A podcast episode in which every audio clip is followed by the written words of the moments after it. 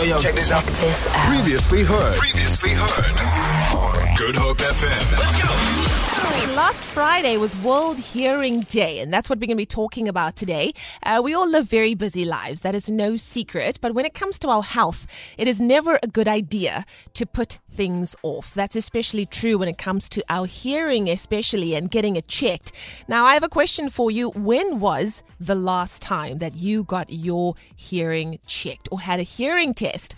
Perhaps you've maybe even never had one or thought to have one. Now, hearing tests are one of the most important health checks that everyone should have, whether you're young or whether you're a bit maturer. Uh, but there are some very good reasons to get a checkup. To tell us more and to shed more light on hearing is audiologist from the Ear Institute, uh, Charnaé Dowries. Welcome to Good Hope FM, Charnaé. So good to be able to chat to you. Thank you so much, and good morning to your listeners as well. It's so good to have you on the line as we speak about hearing and hearing loss. Let's start with maybe the most basic question What is the general overview when it comes to hearing and hearing loss? Thanks for the question. So, I think um, as small as this ear is, it's so important and it has so many different parts of it. Um, if we break it down, just the part that you see outside, that's actually a very small part of a three part system, if I can call it that. And just that outer ear part can also have a couple of issues. We look at infections or having blocked wax or foreign objects. If you look at our rugby players, you know, they have that what we call cauliflower ear. Um, so all of those type of things can affect what we call the outer ear part of it. But deeper in there, we get the middle ear, where we often find things like ear infections or middle ear bone issues, perforation of those or holes in the eardrum. And in the inner part of the ear, where we have this organ of hearing, this beautiful, beautiful organ that is so important in connecting the sounds through to the brain. And unfortunately, there we see more permanent type of losses. We're seeing um, causes of uh, infections, viral infections. You're seeing losses caused by excessive noise, smoking, things like chronic illnesses. I mean, look at blood pressure, cholesterol, diabetes something as um, insignificant or what we don't often think about is family losses of hearing loss. You know, genetics have a big role to play in it. Um, and even with our little babies, high risk pregnancies um, can, can actually lead to a permanent type of hearing loss as well. So there's quite a couple of, of, of causes, if I can put it that way, as to what could cause a hearing loss. But sometimes we often see patients that actually test normal when we when we test with conventional methods, but then present with what we call auditory processing issues. So oftentimes the, the parents would come in and say, you know, I can I know he hears, but he doesn't listen, mm, you know. Yeah. Um, so having having that differentiation is also quite important as well. Charnaé, I've got some interesting statistics uh, in front of me here uh, that, according to the World Health Organization, over 1.5 billion people globally live with hearing loss. Now, apparently, that's like 20% of the world's population. Approximately, also one in every 1,000 infants have hearing loss, and one in every three people over 60 have hearing loss. Uh, with such a high prevalence why do you think it uh, takes so many such a long time to do something about it? I think I think the sad reality of it is that there's such a lack of awareness when it comes to hearing loss in the global aspect, but also in terms of ears and, and ear health and also misinformation about it. You know, we often get patients that are very scared or afraid or have a certain bias against what it means to have a hearing loss, you know, mm. that they think it's only because oh, it's only old people mm. that have a hearing loss.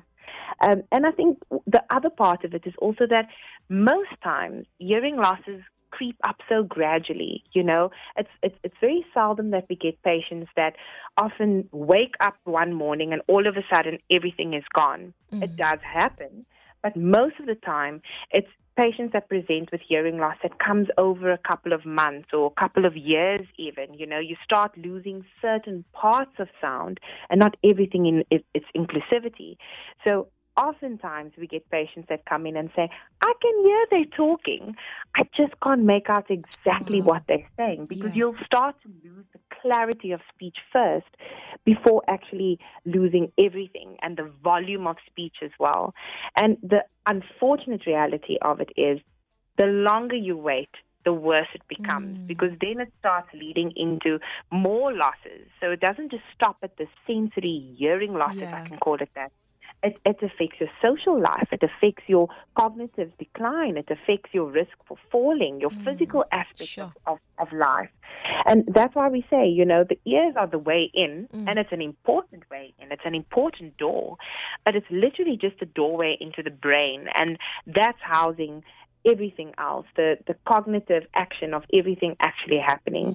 So we have to use it to um, before we lose it. You Yeah, know, we yeah. have to try to get that checkups regularly, get that checkups early enough, Yeah. so that you can, even if it's normal, have a baseline and then work from there.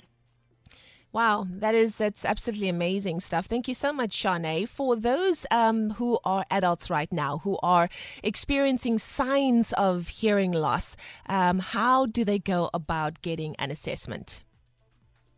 So the first thing would be to, to contact your audiologist. Um, that's more convenient for you in terms of, of placing. I mean, the Ear Institute, we've got over 24 branches all across all across South Africa, but you want to make sure that you're getting a full diagnostic test that's reliable, um, and you want to first identify with yourself. Okay, are you struggling in noisy environments? Perhaps do you feel that people are mumbling? That the problem is lying with other people? You know, than talking too soft, or that they're always mumbling, or that you're having to put the TV or the radio much louder than what other people would maybe want it.